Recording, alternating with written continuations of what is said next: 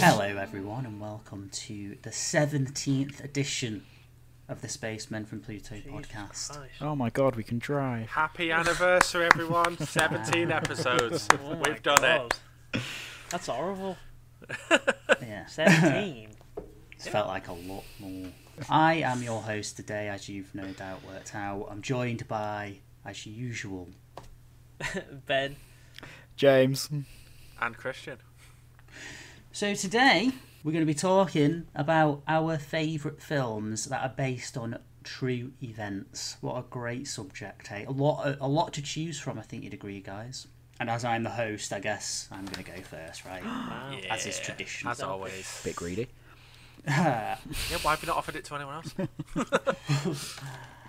So at least the us three do the courtesy of offering it out before taking it anyway. Would anyone else like to go first? Well, no, obviously, Dan, you're going to go first. You you're must- the you got- host. why would you even ask Dan? You, Come you're on, the host. man. You're the host. It's the 17th podcast. You should know this by now. Come on, man.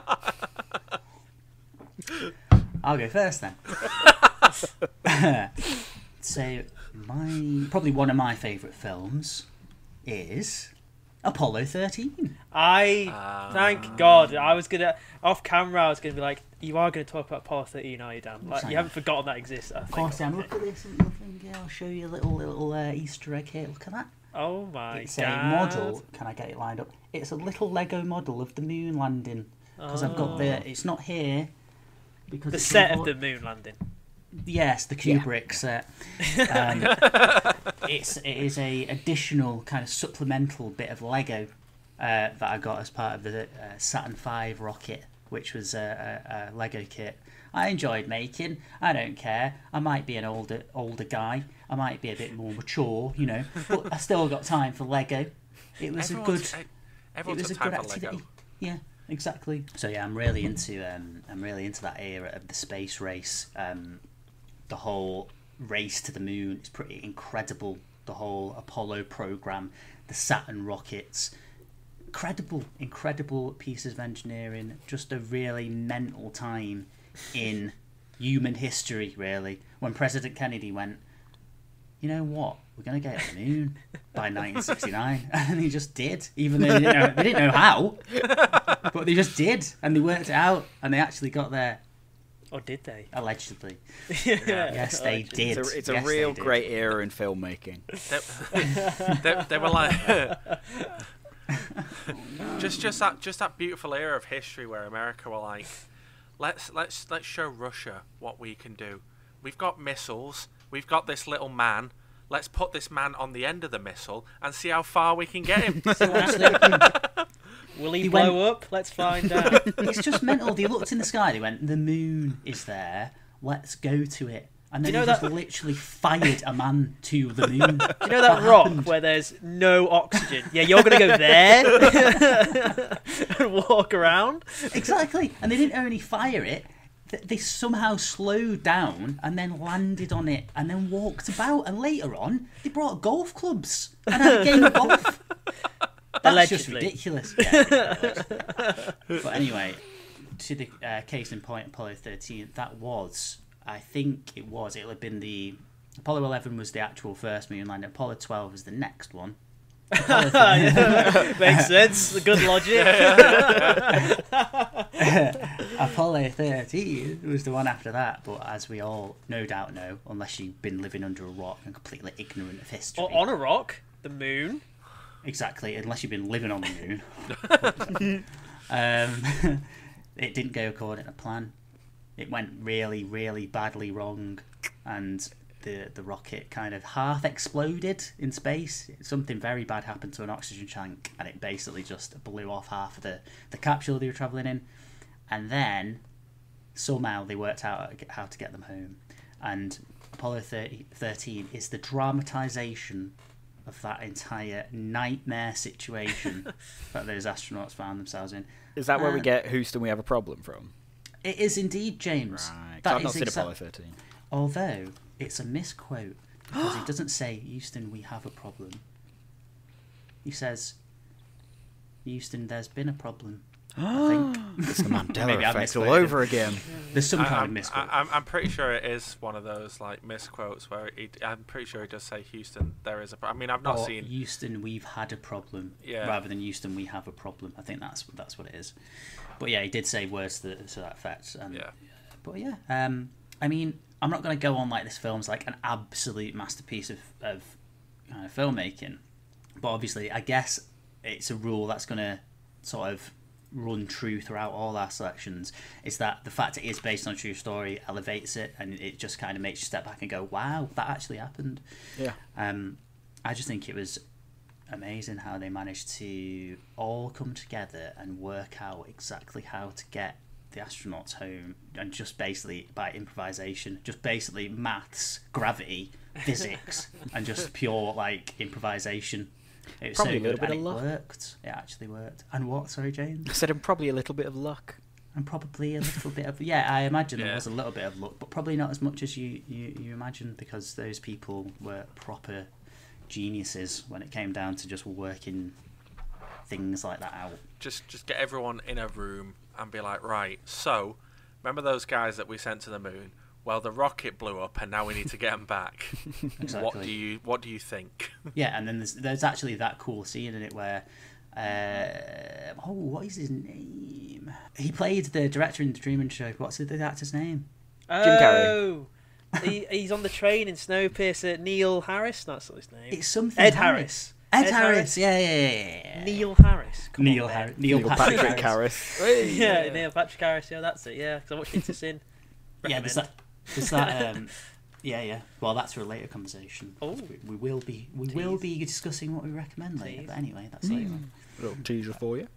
Um, yeah, where the, where Neil um, Neil Harris, not Neil Harris, Ed Harris. Ed Harris. oh god. Neil Patrick Harris. he just he basically brings in a big box of like stuff that he knows that that they have on the on the capsule and he goes right we've got to do this here's what you've got to ha- get to this solution to do it and they do and the rest is history It does sound like the kind of thing that would be written and fictionalized, exactly but it isn't. It actually happened, which yeah, is it's pretty crazy, cool. isn't it? Is it? There- Is it in the nineties? Is that how? What year was it come out? 1972 it happened then No, the film, man. The film. 1995 Ben came out so Um, it does remind me, Dan. Because you talk about how much you like the time period. yeah yeah I can't stress enough how you should watch For All Mankind. Yeah but you know what it's like on when someone in, uh, when someone says you should watch Yeah. something You, You don't want don't. to watch it. and I've just yeah no but I do actually you- It's a you good thing really we don't have a whole section planned around that. The thing is, I just I don't really like TV guys. You know? just, uh, um, no, I will get around to watching that definitely, Ben, uh, because you have sort of it, it has piqued my interest and everything. So yeah, for sure, for sure. Yeah, I mean, I, I've never, I've never seen Apollo 13. It's been on, it's been one of the many, many, many, many, many, many films on my watch list for a while now. You could say Um, we need to educate you on it. You could say that we do need to educate me on it. But yeah, that's my first pick. Did you guys want me to go through a second pick? I could go through a second pick if you want, or we could move around the room. What do you reckon? Should we go Eh, around the room? not all about you, Dan. Well, it is, but I get, I want to know what's the deal with Christian's background. What's what's wrong with who are Wanda and Vision hanging out with in the back there? I thought that. That looks so much like Paul Bettany. it looks like Paul Bettany. Yeah, With his it does actually. hair. I don't remember that scene from one. It might have made it good. Oh! oh, he's for it. I'm gonna need you to take that back, Dad. no, I'm not taking it back. No, no, I stand by it. Well, nah, that One finished, Division was it? alright. That It was alright. It was alright. didn't it? That show finished. Yeah, you've already You've done a already video forgotten. where you discussed it all. Yeah, true. Yeah, The and now and now we've got yes another Marvel fil- uh, Marvel show to look forward to. when is it? Mar- March the eighteenth. What's it called? Winter Soldier and Bucky or whatever. Falcon and Winter Soldier. Winter Soldier then- is Bucky. yeah, and, that, and then as It's about the that, duality of man. and when that ends, we've got Lo- Loki. It just never stops, and then no Yeah, doubt after Loki that we've got No. like a f- bloody Someone, someone's Af- tracked after- it after forward. that, so we if, all the films are released when they're supposed to, every week we will, we will have Marvel content of 2021. That's Every week. disgusting. dystopian James. Oh, I love it. That's That's, like my dream. James, no, there's other films. you've got to, you've got to stop, stop. No, You've no, to it, stop it with the never Marvel stops. shit. It just keeps going. That train just keeps chugging along. This family apart, James. And I've got a first class ticket, baby. So what's Right. your background, Christian? What's going on? Uh, my background is from one of my personal favourite, uh, like based on true events films, which is Zodiac. We've mentioned it before. We're gonna mention it again, and I'm gonna talk about it now.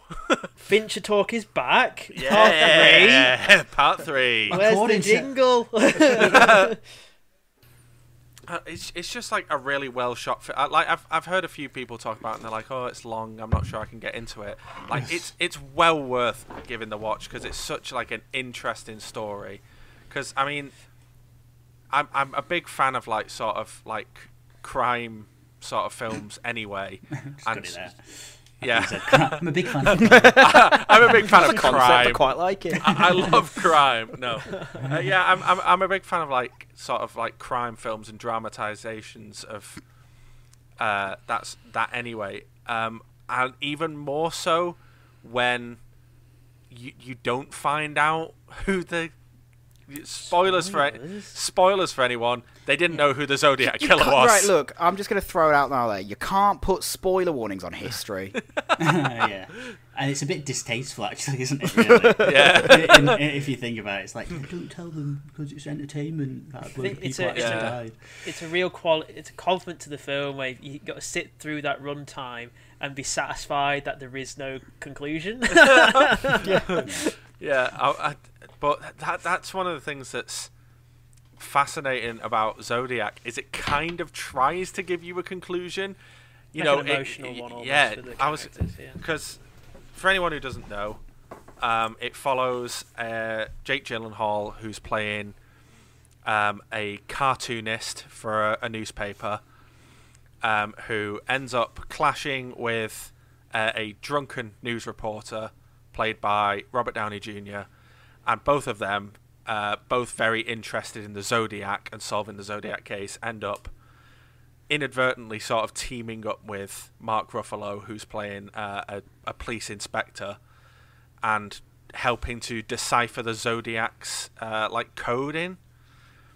And it, it's just this sort of long trail where you, you get to the end and they, they sort of point you in the direction where they're like, we think that this guy was the Zodiac, but there's no way to prove it. So, yeah, they, they, I- it's it. Some people have said, "Oh, it's it's a very sort of, you know, it's it's not a very good ending. It just sort of ends." And I'm like, "Yeah, but the the, the case never ended. Like, I f- it- I it's a felt like cold that- case." I felt like the film essentially went, look, it wasn't proven, but here you go. It Yeah. was him. Like it, it, Yeah. it very much feels like they're trying to say that. Yeah. Yeah, it, they- they basically said, look, that you know, the, the Zodiac logo was on his watch. He had he had the right height, he had the right build, he had the right mannerisms. We, it pretty much was him, but we didn't have enough evidence to prove it. And while we were trying to prepare enough ed- evidence to prove it, he died. so, That's how they get you. um, and funnily Annoying. enough, when he died, the Zodiac stopped killing people. So we think it was him, but I, I think this film is like the epitome of what Dan was saying of like films that are good anyway, and then the fact that it really happened just adds that Yeah, extra yeah. element to it. Like a, any sort of serial killer crime, like Seven is a really good film, and then this is a really good film that has that extra element to it. Yeah, like yeah. you were saying, Christian, where it, it is long. I put this film off watching it for so long because I was always like, oh, do I want to sit down and watch a two and a half hour film about events I already kind of know? And then once I eventually did sit down, I was like, what a film! Like I loved it. It, it's honestly like so interesting, and it is one of them things. It's like, oh yeah, it's like two and a half, like ne- nearing on three hours, um, and people are like, oh, that's so long. But it's it's it's. I'm really glad that like Fincher didn't leave anything on. It didn't seem to leave anything on the cutting room floor. He like really established these characters, established these people, and sort of let the story let you sort of live and breathe in this sort of mystery tale rather than try and rush through it and uh, especially adding scenes like the one in the background where you see the zodiac interact with and take out his victim like this is one of those uncomfortable scenes Oh, big cool. time. I was going to mention, yeah, that that a lot. You know, I've seen a lot of gruesome, gory film scenes. You know, murders and all sorts of horrible stuff.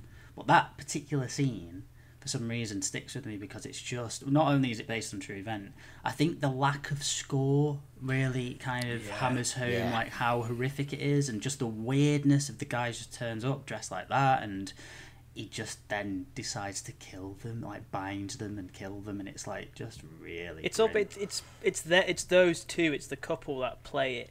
That's right. They're Yeah. aware that they're about to be killed and are being killed. That's kind Uh, of yeah. It's like you, you know that like this actually happened to someone, and I think Dan's put it perfectly. Of because there's no music, it it, it feels real. Yeah. Yeah. It- It's it's also one of those things. It's like, you know, that you always read about the Zodiac, and it's like, oh, he, he you know, he he shot people. But when you when you watch this scene, like, th- I don't know. Before this, what from what I knew of the Zodiac, I'd always assumed he just like sort of snuck up on unsuspecting people in places like this and shot them. Whereas in this, you watch him pull out the gun, and he has a full conversation with them, where he he fully like builds the fear into these people and lets them know that they are about to die. He he, he toys with them first, and it, it's not just an impulse thing. And that, like the fact that they got that through in the film in such like a a gritty and uncomfortable way is it, it's it's what makes this film stand out as like sort of a really good true true to life uh, like Yeah. retelling. Yeah. That's that scene shows that to have an effective violent scene and to have a to get a visceral reaction out of your audience, it doesn't mean blood and gore. You can. I, I don't Yeah, recall yeah. it Do being drama partic- and tension. Yeah, I, in terms of like its blood and gore, I don't recall it being particularly.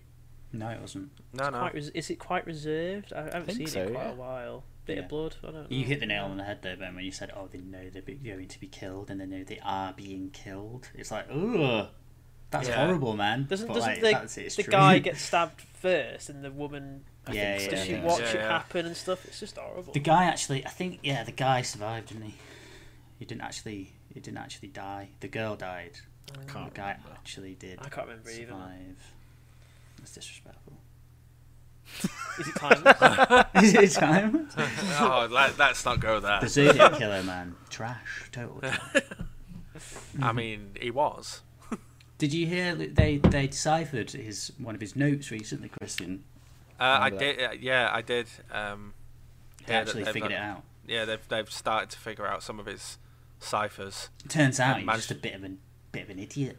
Like, Yeah. he, like he couldn't spell and like he couldn't like his sentences were constructed really weirdly, and he just sounded like a bit low IQ. Yeah, what one of the uh, well, they they now reckon that one of the reasons that his, his notes were so hard to decipher was because they were misspelt. Yeah, yeah, yeah. Um, because Ah. he- they, they and they reckon that he was like dyslexic or just of low IQ in in that sort of area. Here's a little tangent for you. Do you think that the glorification of serial killers in, in cinema is a bit weird? Because let's face it, the Zodiac killer, not a very guy, uh, nice guy. Serial killers in general, not very nice people. And yet we make films about them. We we obsess about them in all in all forms of uh, media, not just films. What do you reckon about that? Bit weird, right? I- it is weird. Yeah, yeah. I, I, I mean, I, I nearly wrote my dissertation on that very question. Yeah. Um, but I, I, I do think it's weird. Like, I think that Zodiac and, and films like Zodiac is one thing where it's told from the perspective of the sort of investigators or the the victims, um, because it. I, I don't it, it, it kind of puts the, the serial killers on a pedestal in that we're willing to make a film out of them but it mm-hmm. also like Zodiac doesn't hold back in showing what a horrible person this is and being like oh no he was diabolical. I think the weirder ones are when you get stuff like my friend Dahmer and the the Zac Efron Ted Bundy one the one with a really long title where mm-hmm. it's like it that you're the, the main protagonist the, the person you are following is said serial killer. Yeah. and the, the the Ted Bundy one particularly is weird because it the entire film is like playing on a oh is he innocent and following the trial where mm-hmm. he tries to get off for the murders and it's like what how it it's, it seems weird that you're trying to I don't almost think make they, us no, I don't think they pushed any narrative of did he or didn't he do it in that film. they, I, they, they, I don't think they did, but they, they kind of, I, I've heard people interpret it like that. Like I, I actually know people who came out of that film and was like, you know, I'm, I'm starting to think he didn't do it, and it's like, but he did. I was gonna say.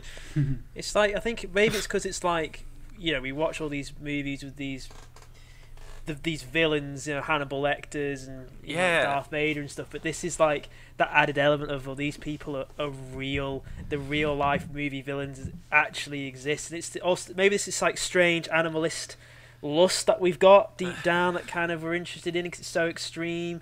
Some, Yeah. some sort of like thrill ride deep down subconsciously that it's really weird. That's the core of it, isn't it? I mean, kind the of fact is that, these that, murders. It's really that weird. these people, that, uh, you know, serial killers are at the absolute extreme of human kind of psychology, aren't they? Like th their actions, they are fascinating on a level of like people want to know what makes them tick, and they do make really for really compelling sort of stories, books, whatever the hell it is, you know. But you know, at the end of the day, it is kind of weird how there is such a. It's almost like, especially now, we're getting documentaries on Netflix about serial killers. like making a you murder. get it yeah. all. Yeah, you really are kind of just invited to obsess over them and really kind of like it's almost just put it gives them a bit like it just make it puts them on a pedestal like you said Christian you Yeah, know, yeah. it's like it's just I don't know because I, I- I'm guilty but I'll watch it I'll, I'll watch the serial killer thing I'll watch I'll watch the documentaries I'll get really into it and everything it's just a strange thing that is eh. accepted in our society though I Yeah. I, I, I like like I say, I do think it's weird, especially when we have these like where the the killer is like put at the forefront of the the, the narrative and it's almost like sometimes I, I mean I, I'm I haven't seen my friend Dahmer, but I've been told that like Dahmer and that is like because it's his teenage years, he's portrayed as the sympathetic character, and it's like, mm-hmm. but he was a like not only is he a, a serial killer, he is a, an actual serial killer, and it seems weird that they would make a film that creates him as a sympathetic protagonist. yeah That's an odd choice. Like, Like, you know, quite it's, questionable. it's it's one thing turning around and making a, a you know a film based on a, a fictional villain and being like, oh, oh, you know, let's create them as a sympathetic character. It's another thing, you know, taking a real life villain yeah and turning them into a sympathetic character. yeah It, it's it's just a really unusual choice. it is. Yeah. Having said that, have you watched Night Stalker on Netflix? It's really good.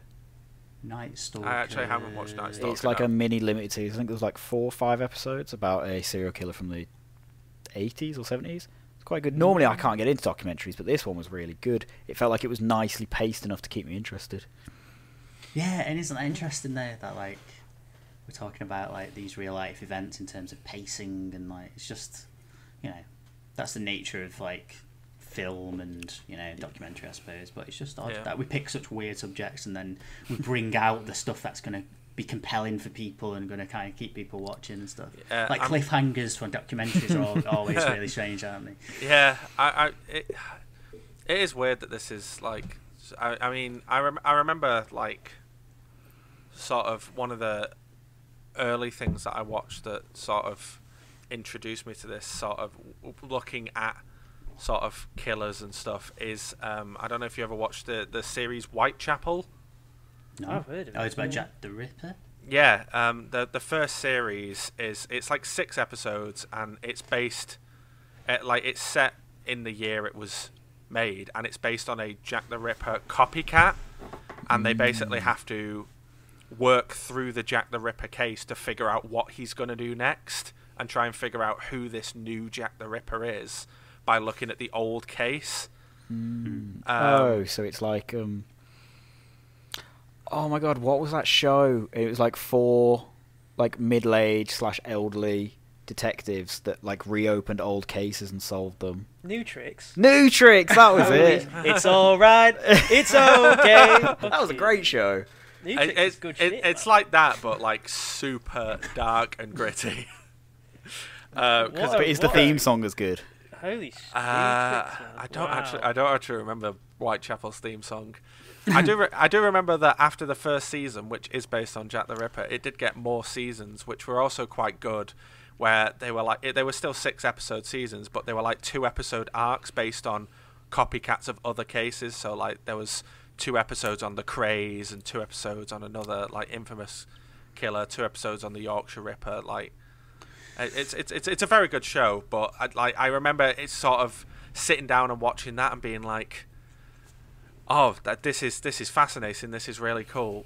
But why why why are we making this? Like, why are we sort of giving reverence to what like we're, we're, we're almost being like, oh, how amazing was was Jack It the Ripper? I mean, he, he never got caught, and it's like that's a bad thing. They're almost Still like re- because everyone loves the anti-hero, don't they? And like Yeah. serial killers are kind of like the, the original. To, to coin a better phrase, you know, to, to use a better phrase, the original anti-hero. I just, I Jesse James and people like that, are Butch Cassidy. I, was yeah, gonna say, I wouldn't say there's really any heroic element to a no, serial it's killer. not. It's not. No, all right, okay. No, exactly. Something you want to tell why- us? That's right. Yes, I'm a serial killer.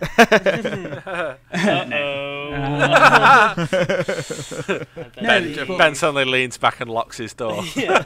No, but I think weirdly there is that kind of element to the serial killer. That's why it's sort of because they're not. It's obviously not heroic that they're killing people. Like you know, that's to their serial. For the record. yeah, Yeah, yeah. But there's something in the way that we treat them and the narratives that surround them. It, they are almost painted as like they are in a weird I, way. I think part of it is that like serial killers are something out of a film, and then when it happens in Yeah. real life, it, Yeah, yeah. It, it's just something a bit more interesting than your mundane everyday life. So I think that's why people get into it. It's I don't know if this is a poor way of phrasing it, but it's it's something a bit more exciting.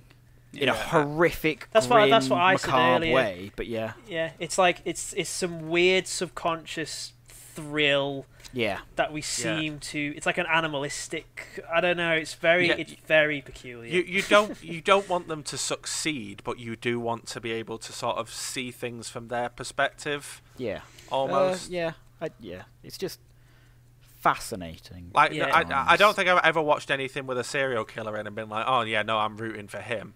I don't know. Zac Efron's pretty tasty. because it's like it's like you know I I find this the era of the Second World War and Hitler's rise really interesting, but I don't want it to happen again.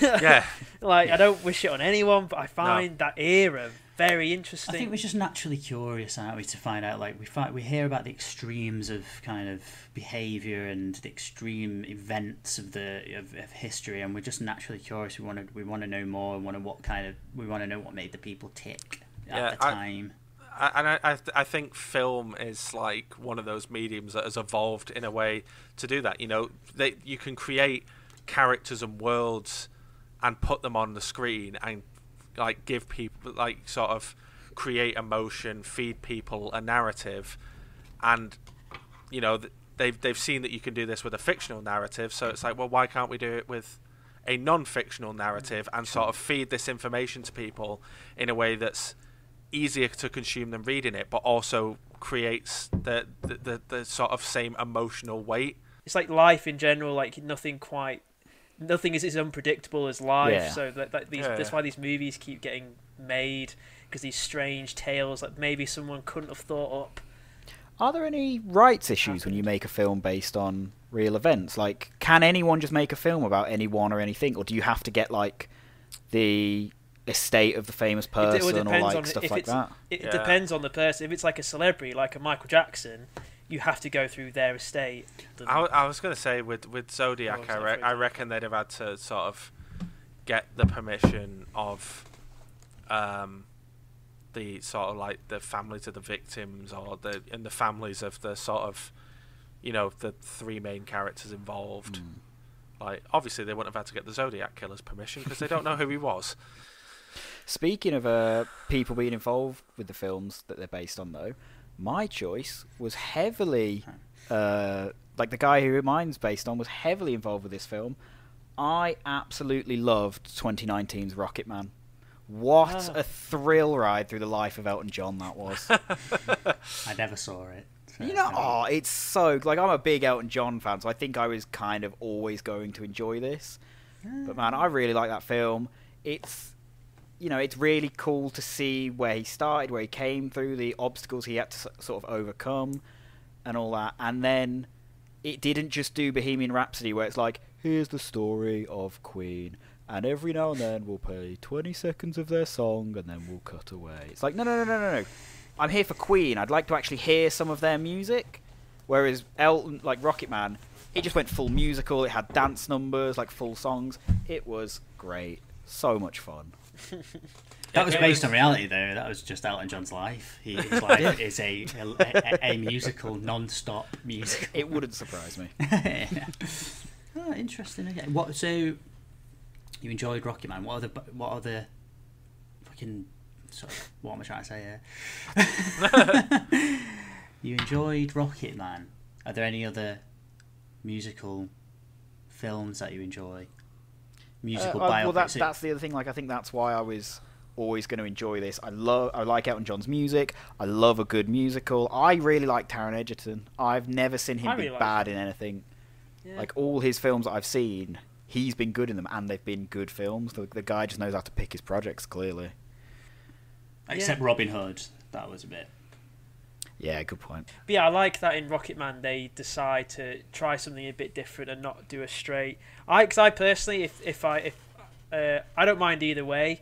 If it was like a film about Elton John and maybe you don't get any of the the music, it's just you just follow him and stuff. Hmm. But I like they've gone well. He's very um, I was gonna say bodacious, but Flamboyant. flamboyant and bombastic. Yeah. And so and so they've kind of ridden that wave of the, like the fantasy sequences and stuff. And it is a well-made film. Like Dexter, Dexter Fletcher's director. I think he was he's just an actor. Like he was in Lock, Stock and and stuff with Guy Ritchie. And then he like ended up. I, I'm not fully aware of his career. Kind of finding his way just through, just working away for throughout the couple of decades, and he's a solid director. Yeah, I really like how they took the newspaper article of where it's got him like with his fingers on the keyboard and he jumps and his legs are in the air, and then they took that into the film to say that like when he was playing it, he felt like the room was so electric he like floated off the floor, and that's what he felt like, and it kind of translates the picture into a stylistic music number. I don't mind the choice either of just having him sing it and changing up the songs Yeah. a little bit to suit his voice. Um, if he, if if it, it's so interesting because that came out the same time as Bohemian Rhapsody. The comparison between the two, I'd much rather pick a Rocket Man over what Bohemian Rhapsody did. Yeah. You know, based off real events in Bohemian Rhapsody, I've heard it's a very loose term. Yeah, Yeah. It's almost not.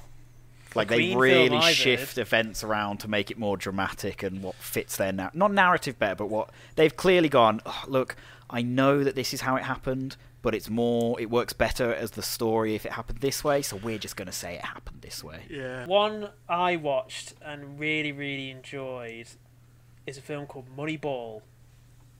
right yeah, I've not Okay. seen. I've not seen. I've it. not seen Okay. it.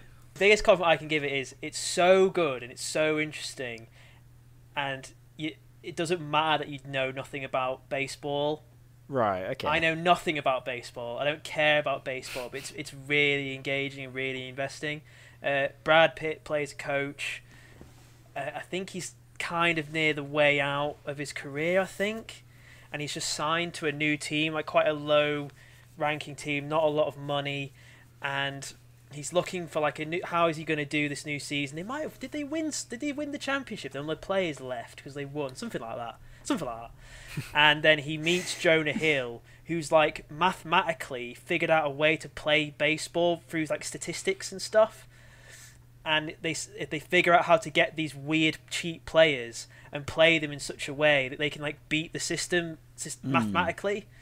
And I think it's written by Aaron Sorkin as well, uh, directed by I think his name's Bennett Miller or something. Did Capote or something like that.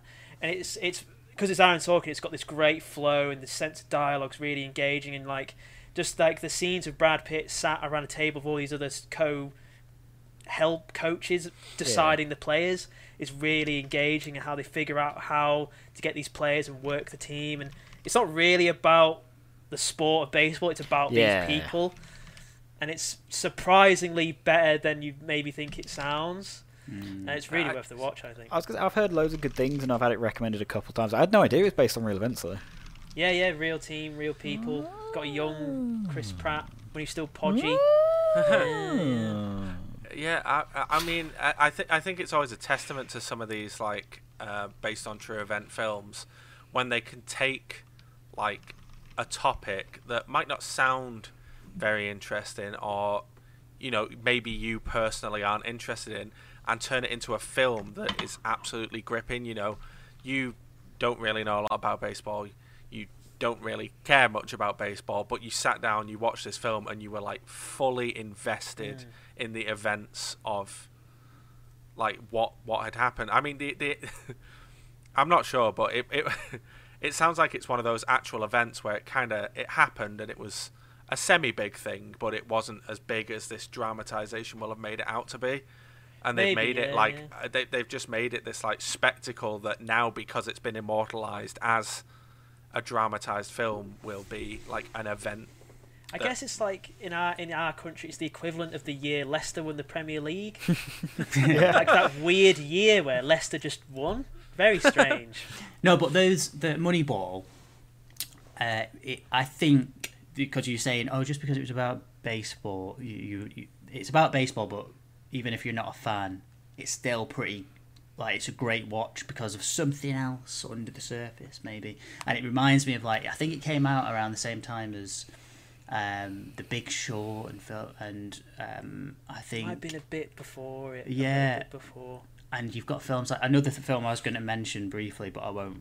I won't go into it too much. The Social Network was one of my favourite films based on a true event. Great But, film. but these kind of films are they've got their central subject is ne- not necessarily something that's that interesting, but they they always have this idea of like people who have this secret like knowledge that's sort of at the key at the sort of center and at the key to to unlocking some weird potential that's going to change things. And it's like that's what kind of makes it so like interesting to watch. Because you've got in uh, in social network you've got obviously like society on the precipice of this massive change, and this one guy, Mark Zuckerberg, who's got the key to unlock it all. Uh, the with the Big Short, you've got the financial crisis, and these guys who have this secret knowledge, um, and with Moneyball, you've got these guys who have this secret knowledge, and it's all about this. Like it's almost like it's irrelevant that it's about Facebook or baseball or or um, the financial crisis. It's this idea that these these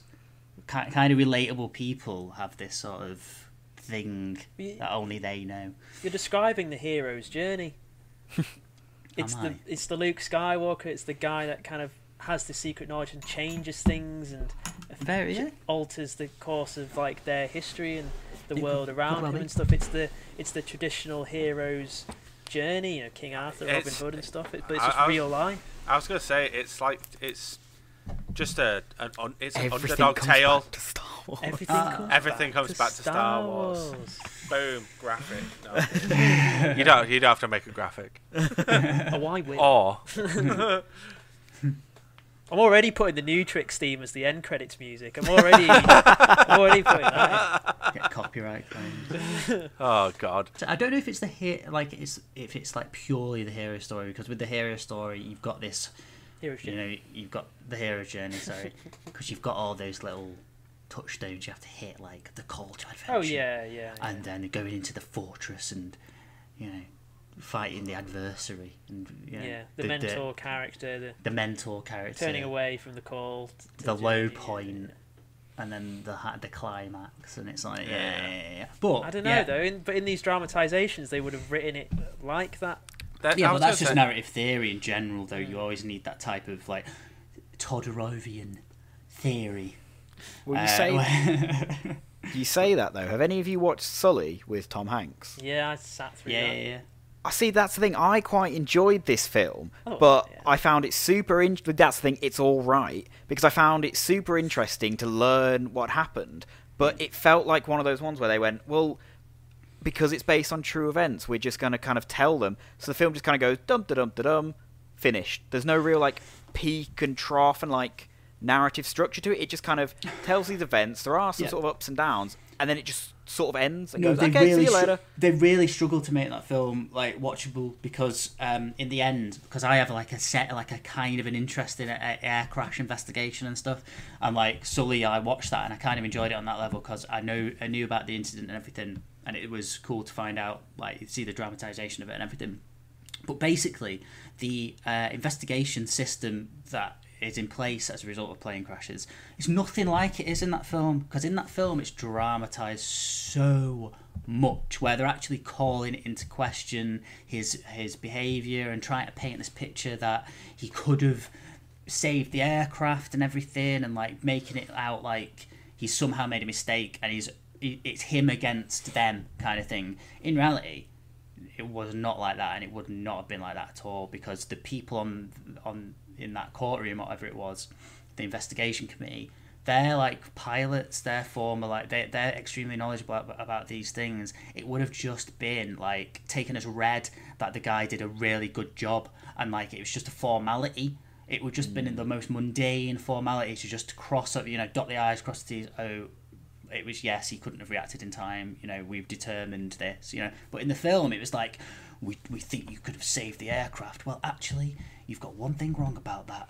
You did it like a robot, and I'm a human. You forgot the humanity, and it's like, yeah. But anyway, it was a good. that- I, I I enjoyed it. Is that one of them where film. They didn't have a lot to work with? So That's they it. kind of That's what I mean. Yeah, forced- they really they str- they struggle to make it because they need to go right. We need a story. We need peaks and troughs. We need like the the regular stuff that happens in films here.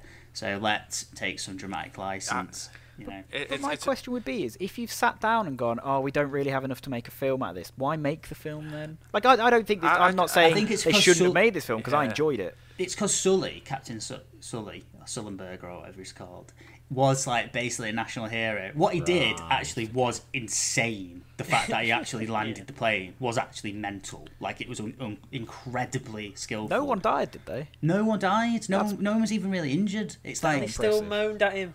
and they still made it. Grateful. Capitalist America. They were too worried about the plane. it was like incredible. So he was like the darling of like media and the aircraft, you know, world and everything. And so they had to make a film, and they had to have Tom Hanks star as him. You know, the guy's a national treasure. I was gonna say it was it was one of those things where they were like, right, we have to make a film out of this. Yeah, sit yeah. down, sit down and write a script, and uh, they they wrote down the script. Someone read through it and went, "This is like the most mundane, boring script ever." Of an amazing event, and also it's only forty-five minutes long. Yeah, yeah, yeah. the thing is, the, the, the, the, the point of that story, the, sort of the climax of that story that everything's leading up to, is the, the crash, the crash landing. And we all know that happens and everyone survives. So we have to invent some other kind, kind of drama. Like and but the the whole reason, the whole thing with Sully is that he landed the plane. There's not really much. The guy's quite a sensible, quite a sort of like normal guy. You know, he's he's, he's done ten thousand hours, twenty thousand hours in an aircraft without any any other incidents. He's very straight laced, normal American, all American guys. Like you know, but we still have to make some sort of film here. So yeah, uh, It, well, it's it's the same thing that happened with Titanic. Like the entire point of Titanic is to get to ah.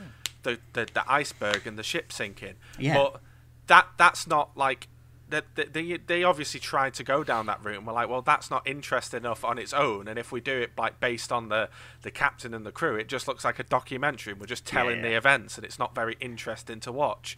So they invented this whole like story about Yeah. the, you know this rich woman falls in in love Ah, with this poor guy. You yeah, know.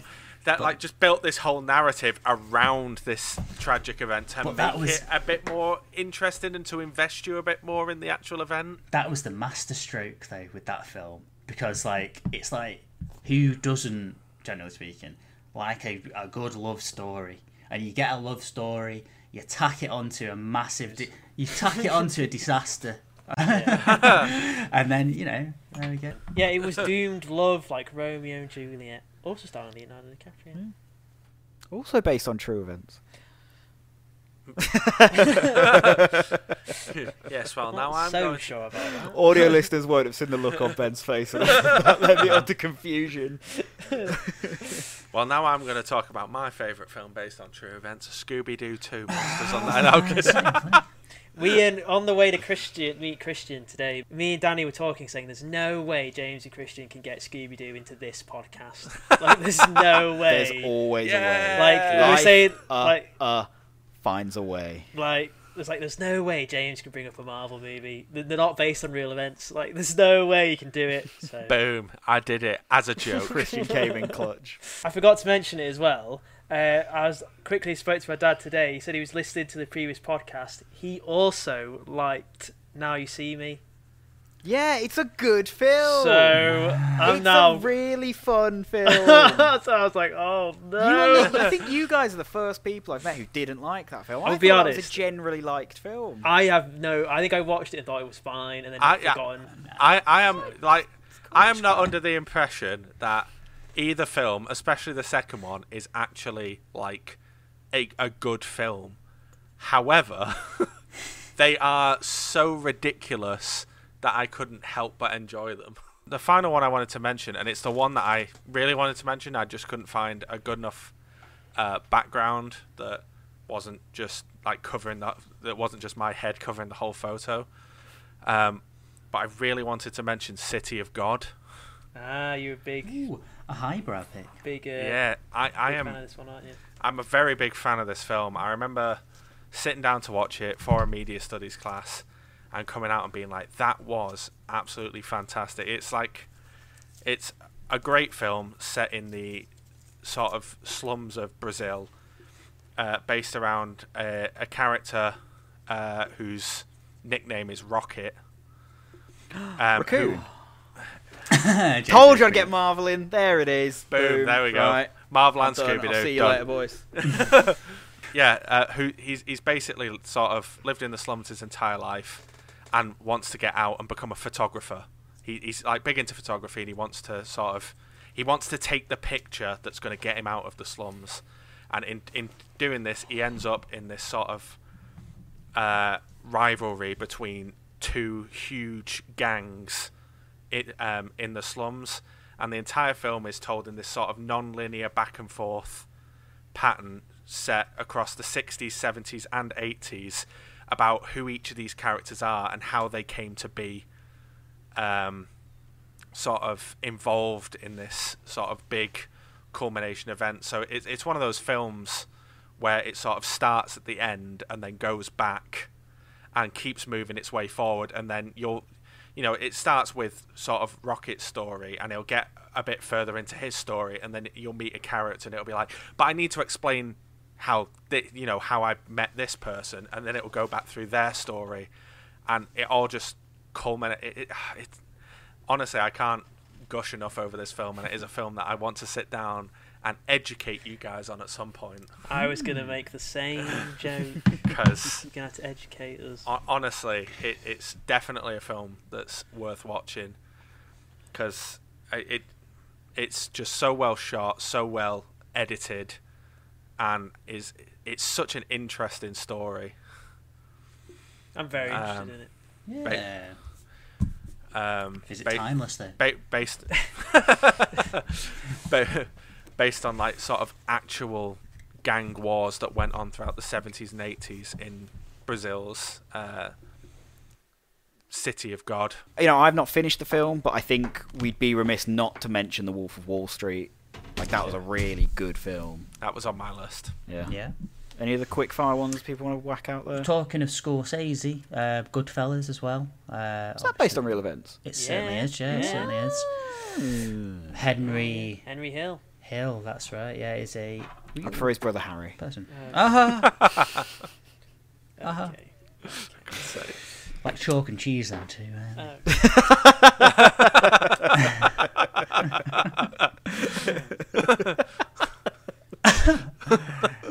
but yeah, yeah, good guys. Uh, any others, guys? I am a huge fan, and I'd love to watch it one day with you guys. The assassination of Jesse James by the coward Robert Ford. That's a really good film. Amazingly well shot. A great score by Nick Cave and Warren Ellis, and it's got Really thought you were going to say Nick Cage. really thought that's where this was going. yeah, yeah. The man's talented I- now. I- now. I- also was- got Brad Pitt in it. Uh, big fan, big fan of Brad. Um, be, I'm also a huge fan of um, 127 Hours as well. oh yeah, good shout. because the the I'd heard about the story uh, growing up in Cumbria and the Shire and stuff. We go up mountains. My dad t- tell me about this guy that got stuck in a rock in, in a mountain and stuff. And I thought that Stuck in a rock. Something tells me that the 127 hours has never happened in Cumbria. A lot has happened in Cumbria that What happens in Cumbria stays. you wouldn't believe, me. talking of one um, that kind of within the area that we live, a really good one is called 24 Hour Party People, about the rise of the Manchester kind of rave scene in the late 80s, 90s, and the, the hacienda. And it's a, it follows uh, Steve Coogan plays a producer. I can't remember his na- real name. I think it's Brian something, and he his rise from producing uh, acts like Happy Mondays and Joy Division slash New Order and stuff. And Anthony Wilson. that might be his name. Yeah, Tony Wilson, not Brian. Tony Brian Wilson. Brian Wilson's the singer of the uh, Beach Boys. not close at all. Um, and, it, and and it's it's a who's who of actors as well. People that weren't famous at the time. Andy Serkis is in it. John Simm. Other people are in it. Steve Coogan. It's crazy. Uh, Yeah. yeah, I, it's Really it, it, that's that's a, another one of those films where I didn't think I'd be actually super interested in the topic, and then I sat down and watched it and was like, "This Really is good. actually a really good film." The guy that plays Shaun Ryder nails it. Absolutely. and now, of co- and now, of course, the hacienda is just a block of flats. Oh Yeah. yes, the Hacienda Flats. All Really these sad. memories, like tears in rain. Oh, Yeah. one of my favorite. You know, you you watch a film, it says um, Yeah. based on real events, blah de blah. One of my favourite ones, I got told that in Fargo, when that comes up, that's just bullshit. It's fake. the Coens just thought it'd kind of be funny and more intriguing to audiences. Oh, it's real. That's no, it's funny. not. They just made it up. Yeah, I, I've got a couple I wanted to talk about. Um, I wanted to s- talk about the Imitation Game. Oh yeah. Oh, that's a That's shout. such a good film. Uh, Congleton Sandbatch in the main role. That's outrageous. that's, that's barely even anything. That's not even English. Yeah, Benedict Cumberbatch as uh, Alan Turing, uh, Keira Knightley. It's such a good film. Um, I also wanted to mention The Disaster Artist because how could I not? I'm amazed Oh, James of didn't bring it up. course, I'm, sat there going, "When's James gonna say it?" And I'm amazed you didn't bring it up, James. I was too busy thinking of Sully. Uh, and the sort of film studies in me uh, would be remiss if I didn't say Battleship Potemkin. Oh, oh, Jesus for Christ. God's sake! Ju- What? Just, just, just bring up Eisenstein. Get that in there. It's a, it's a, it's a silent film from 1925, uh, done by Sergei Eisenstein, and it's based on the mutiny of the battleship Potemkin and then the subsequent riot that that caused, uh, and massacre. And the pram goes downstairs, doesn't it? Oh shit. yes, it's a very famous Oh. shot that has been replicated in many, many Countless parodies. times. Uh, wi- is it is it is it the first Naked Gun or am I? It's, it's in Untouchables as well, isn't it? Like it's in Yeah. that, and then it's in Naked Gun. I think it's was the gonna first say- Naked Gun. I think it's the first Naked Gun that they, they make reference to that stair sequence. That's Untouchables. There's, there's incredibly famous. Real events. Bloody hell. Should we just list all the films? Yeah, like- sorry, Yeah, yeah, that's- just- I didn't Yeah. mean to say it. I was. I didn't mean it. Mm-hmm. Like the cool thing is about films based on, because like you get like you're talking about like baseball and like Sully and stuff.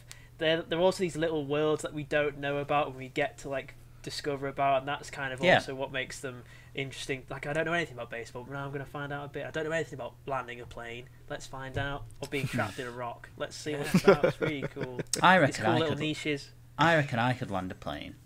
Legitimately, I reckon I could land a plane. Anyway, so that brings an end to our little chat about our favourite films based on true events. That was a pretty good chat. It was. Now for the next section, we we have we've listened to you. We've listened to you. We've heard you, and we've decided to um, bring back what we've been watching, but under a new guise, which makes a bit more sense. Instead of what we've been watching, we're gonna call it. What do we recommend? Shall I quickly go? Mine's on theme. Oh, Sort of. Mine is a TV show, sort of based off real events. oh, And I think I, know hint- what this is. I hinted at it earlier. I will recommend the show on Channel Four. Sadly, it's a sin. The, Why, sadly? ah, well, Because yeah, Channel Four is the worst, especially all four. oh, all I'm gonna, I'm Oh, gonna wow. recommend you what you you just. It's on all four, but please get through it because it's the worst service. Yeah, Um, all, all, all for it. I mean, it's free, but you can tell. It comes at a cost. Yeah. yeah, it comes at a price. Ironically, yeah, you do pay for it. Yeah, it's about uh, it's a sin five part drama written written and created by I think Russell T Davies from Doctor Who about the AIDS crisis uh, in the 80s, and we kind of follow kind of five uh, lead characters kind of making their their way through life, but also trying to make their way through the uh, the AIDS crisis and the struggle of also like being gay in that era and things like that. It's um, it, it I was before watching it, I was told it was like a, a hard watch, but I found it like incredibly uh, compelling and pseudo uh, not pseudo like watchable in a weird sense. Like I like I think Dan was with me. I binged it in a weekend. Yeah. Uh, I didn't think I would. I kind of thought I'd maybe watch one, take a day off, or watch one a day, get in the mood for it. But I found it like it, after every episode ended, I was like, oh, I'm gonna watch the next one now.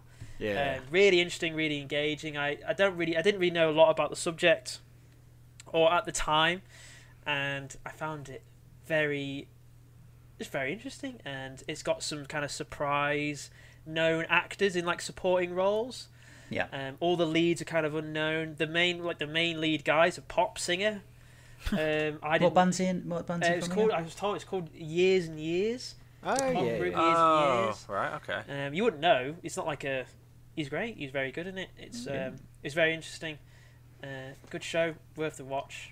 Yeah, yeah. Well, I was watching it kind of initially. So I think you put on episode one, where I was kind of in the background, and, I, and it caught my attention, and started distracting me a little bit, and then it gradually just drew me in. And so by sort of like episode three, I was like, I was no longer in the background. I was fully like watching the show, uh, and and yeah, yeah. But they weren't kidding about it being a kind of a grim watch, because it really does sort of go into aspects of like the whole AIDS crisis that we've not really, from what I can think of, we've not really sort of seen before. We go into like the social stigma of it all, and but we also go into like other aspects of the actual disease itself and the symptoms and effects and stuff. And it, it, it it's a bit of a difficult watch. It's and, and it's actually really like there are parts of it that are quite quite sad, really. You know, as you'd expect, but. um yeah, well made. Perhaps uh, it deserved more episodes, though. Uh, I think Ben, you mentioned that it was initially going to be what did he what did he want like Yeah, eight episodes or he had 10 it, yeah,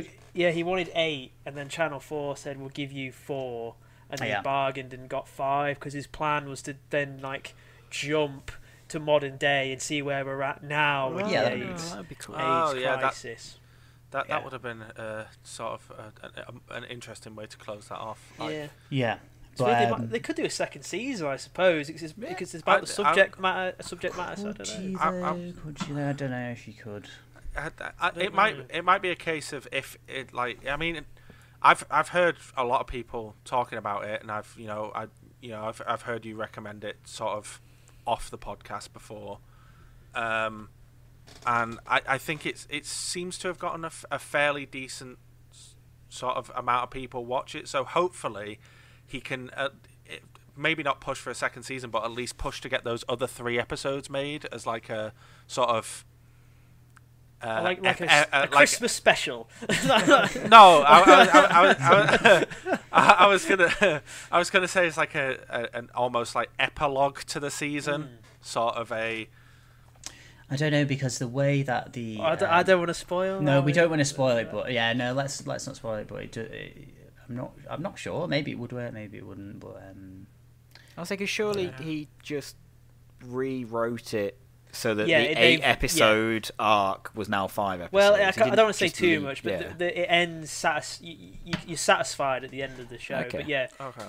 the great thing is about the show. It's uh, my my mum told me. People said on the radio. It's that they are now aware of the topic more and like getting themselves checked out and stuff. And that it's now be Oh, because that's now we're in a more socially acceptable time to talk about these.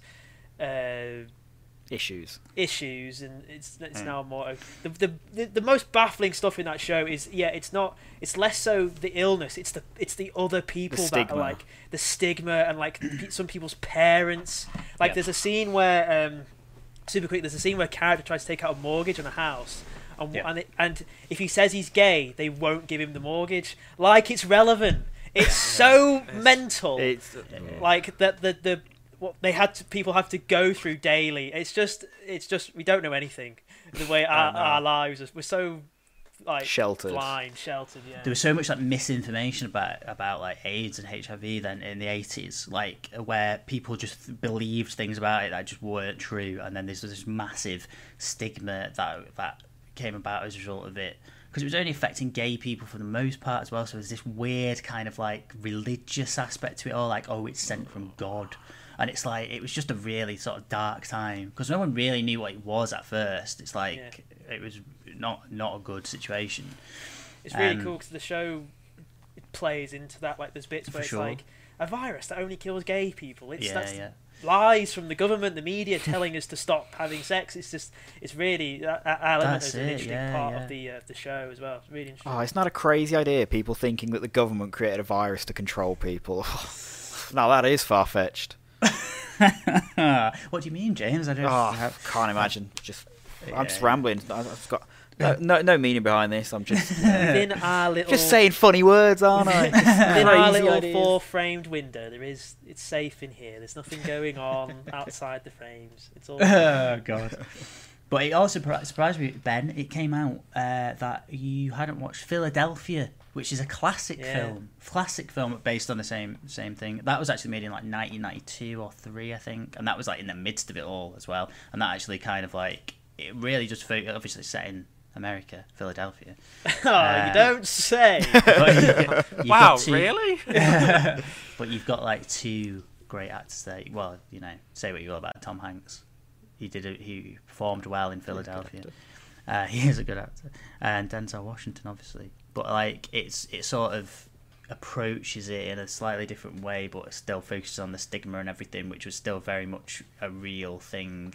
Not that it's not it's not gone now. It's still a stigma about it and everything. Stig- stigma about all sorts of stuff, but this type of show, that type of film, Philadelphia, and then this type of show, it just can only kind of edu- educate people, can't it? So yeah, good, good stuff. I'll be honest. Once we said we were going to, you know, do this, I was like, "Oh, well, I've been, you know, busy with editing and all this and that. I haven't really been watching anything. Completely forgot. Yeah, I have. I've started a show that Christian recommended to me for a while ago, and it's then been on my list. And then it's because my housemate has recently binged the whole show and has like said, "Come on, I'll sit down and watch this with you."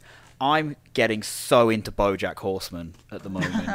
Like I watched the pilot when it first came out, and I was like, "Ah, I'm not a huge fan of this. It's not very funny and all this. But Christian ages ago said, no, it gets so good. And my housemate was like, it starts off trying to be a bit of a comedy, and then just suddenly seems to go, no, no, we're just going to be like a show. And I haven't even I haven't even finished season one yet, but I'm so into it. I'm really enjoying it. It's actually like I think it's just not a great pilot, but once it gets started and finds its feet, it's got some really nice sort of like dry humor, like the sort of social commentary on the celebrity culture that we have. It's just a really nice show, 20 minute chunks, nothing too deep yet, and it's fun.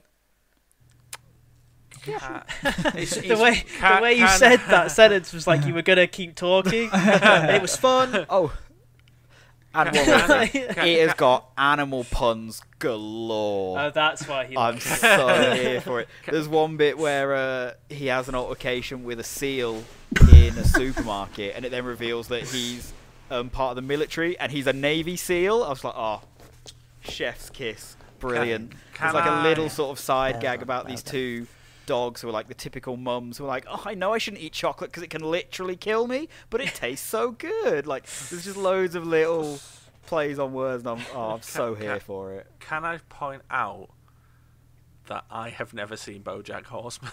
so Oh. it, it wasn't me that recommended it to you. Neither have I. Oh, I could have sworn it was you. Recommend it to me at work. no, no. Someone Ah. at work must be raving about this show. Then, I, I was going to say it'll, it'll be if it's you, let us know in the Yes, comments. that it's you. Yeah. if you're, if it's you, Um, comment. No, I, I no, I've, I've heard people talk about the show, and I've heard that it's it's good, and it's it's been on my watch list for a while, but I, I yeah, I haven't actually gotten around to it yet. It- I'd really recommend it. I'm really enjoying it. I don't know if I'm enjoying it at the moment because I'm watching it with someone who's already seen it and I'm enjoying that shared experience with them. But it's good, man. I'm really enjoying it. I can't Yeah, wait yeah. till it gets like to the level that everyone else raves about. Uh, yeah, Hmm. I, I mean, I'm I'm a big fan of like sort of like adult animation. Anyway, I I love stuff like um, Archer, Bob's Burgers, that sort of stuff already, and BoJack Horseman seems to have that same sort of dry sense of humor where they use sort of what can be seen as like quite a, a childish medium to tell s- to to sort of portray issues that might normally it, an, animation gets away with a lot more than regular TV. So I, I think that's why I like sort of that side of things because it, it's more free and they can delve into topics that might get regular TV shows into Yeah. trouble with networks. Yeah, if, if you enjoyed Archer, you'll enjoy BoJack Horseman. I think like Yeah. Archer and BoJack are very similar characters, and the humor is very similar in these shows. Nice. Then there's a couple films I've watched recently that uh, I can quickly just recommend.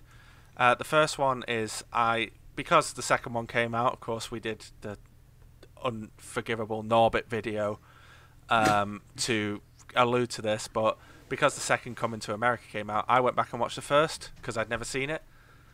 Um, and I I really enjoyed it. It's like a super sort of funny film. It wasn't what I was expecting because I I always thought Coming to America was like a sort of Borat style. It has a story, but then it's real people. Yeah. Um, whereas it's more sort of it you know it's it's a regular sort of Comedy film. It's a plot. comedy. Yeah, it's a, it's, it's a regular plot-based comedy film, Hmm. but also includes some like what I would describe as skits and sketches throughout. There's like the like barbershop. Yeah. yeah, the the barbershop, the uh, that like those bits don't really involve that like they involve um that they they don't involve the main characters for like bits and pieces of it. There's there's parts where they just cut to the barbershop and it's just them having a conversation and then it cuts back to the normal story. Yeah, yeah. Ah. Um, it, I don't know. I it was it wasn't the film I was expecting, but it's it's really good. I'd I'd highly recommend it. It's a very it. heartwarming story as well. Yeah, yeah, it's a great heartwarming like story Yeah, it's about Oh, Yeah, yeah. cute. What just do you it- think of coming into America too? Well, I thought I, as a tease, because Christian's talked about the first one, I will talk about the second one next week. Oh. Stay tuned. the other film that I watched recently, purely based on an impulse. Uh, was scrolling through, saw it, and was like, you know what? I like Keanu Reeves. I'm gonna watch The Devil's Advocate.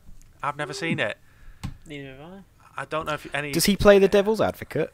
He does. Is it Al Pacino? Have I lost my mind? It is. It is Al Yeah. Pacino.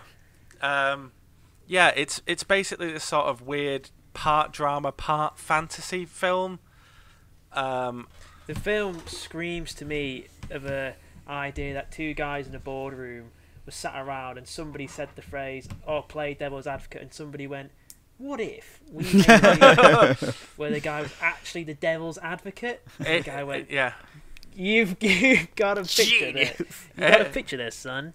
it, it's, it's it's it's a very interesting film. It's it, there's there's like a lot going on. You you say a film, it's like oh, it's a guy who's hired by the devil to be a lawyer. It doesn't sound very interesting. It's a very way more interesting film. Um, and Yeah, you'd both It- be into it.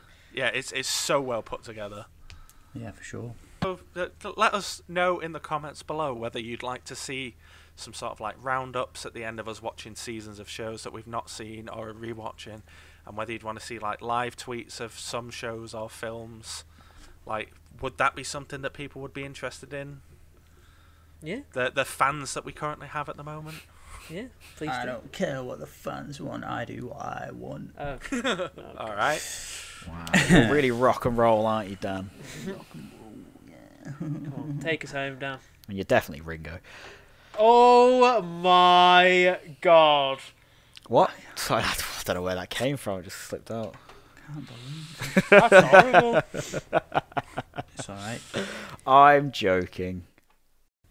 So I think that's the end of the podcast, isn't it, guys? What do you think? Yeah, I think that's a nice I think we have wrap up. we have covered several topics, a wide range of, Plenty of uh, clip outs. things. plenty of clip outs, which is what people Yeah, yeah. are going to be watching. Um, so yeah, thank you guys, and for you guys watching or listening, subscribe to our channel, subscribe to our podcasts, which are available on uh, Apple Podcasts and Spotify. And that's about it. So, see you next time for episode 18. It's alright, it's okay. Doesn't really matter if you're old and grey. It's alright.